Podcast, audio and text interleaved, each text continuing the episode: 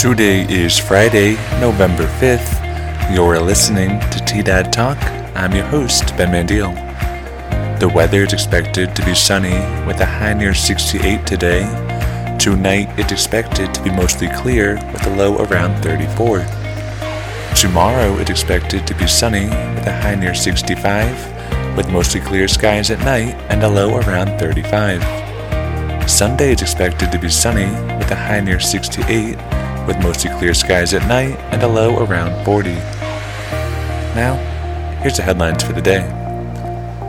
A local man accused of being a child predator has been charged with an additional 10 counts related to inappropriate and unlawful conduct with local children. He is accused of sending naked photos of himself and for creating and distributing child pornography.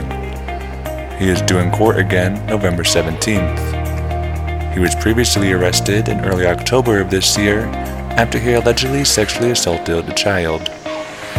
A letter sent to customers at Phil Long dealerships indicates the Colorado Car Company was the victim of a computer security breach in late July.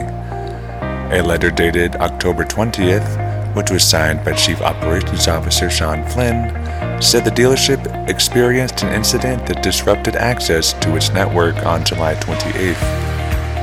Two days later, it found certain files with personal information had been obtained without authorization. This information involved in the breach includes but may not be limited to social security numbers and medical information.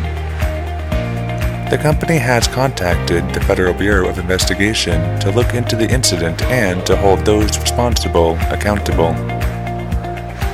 A quarterly report released last week by Allegiance Coal Limited shows New Elk Mine has made gradual improvements in production, with a single production unit achieving 75% of the mine's target production by the end of September, with continuing improvements in October.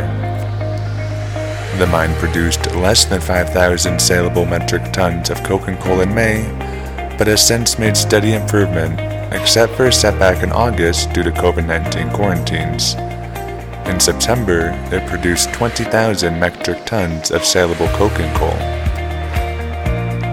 Two minor earthquakes were reported in New Mexico Sunday, October 31st. The U.S. Geological Survey reported a 3.6 magnitude earthquake was reported about 14 miles north of Cimarron around 8:11 p.m.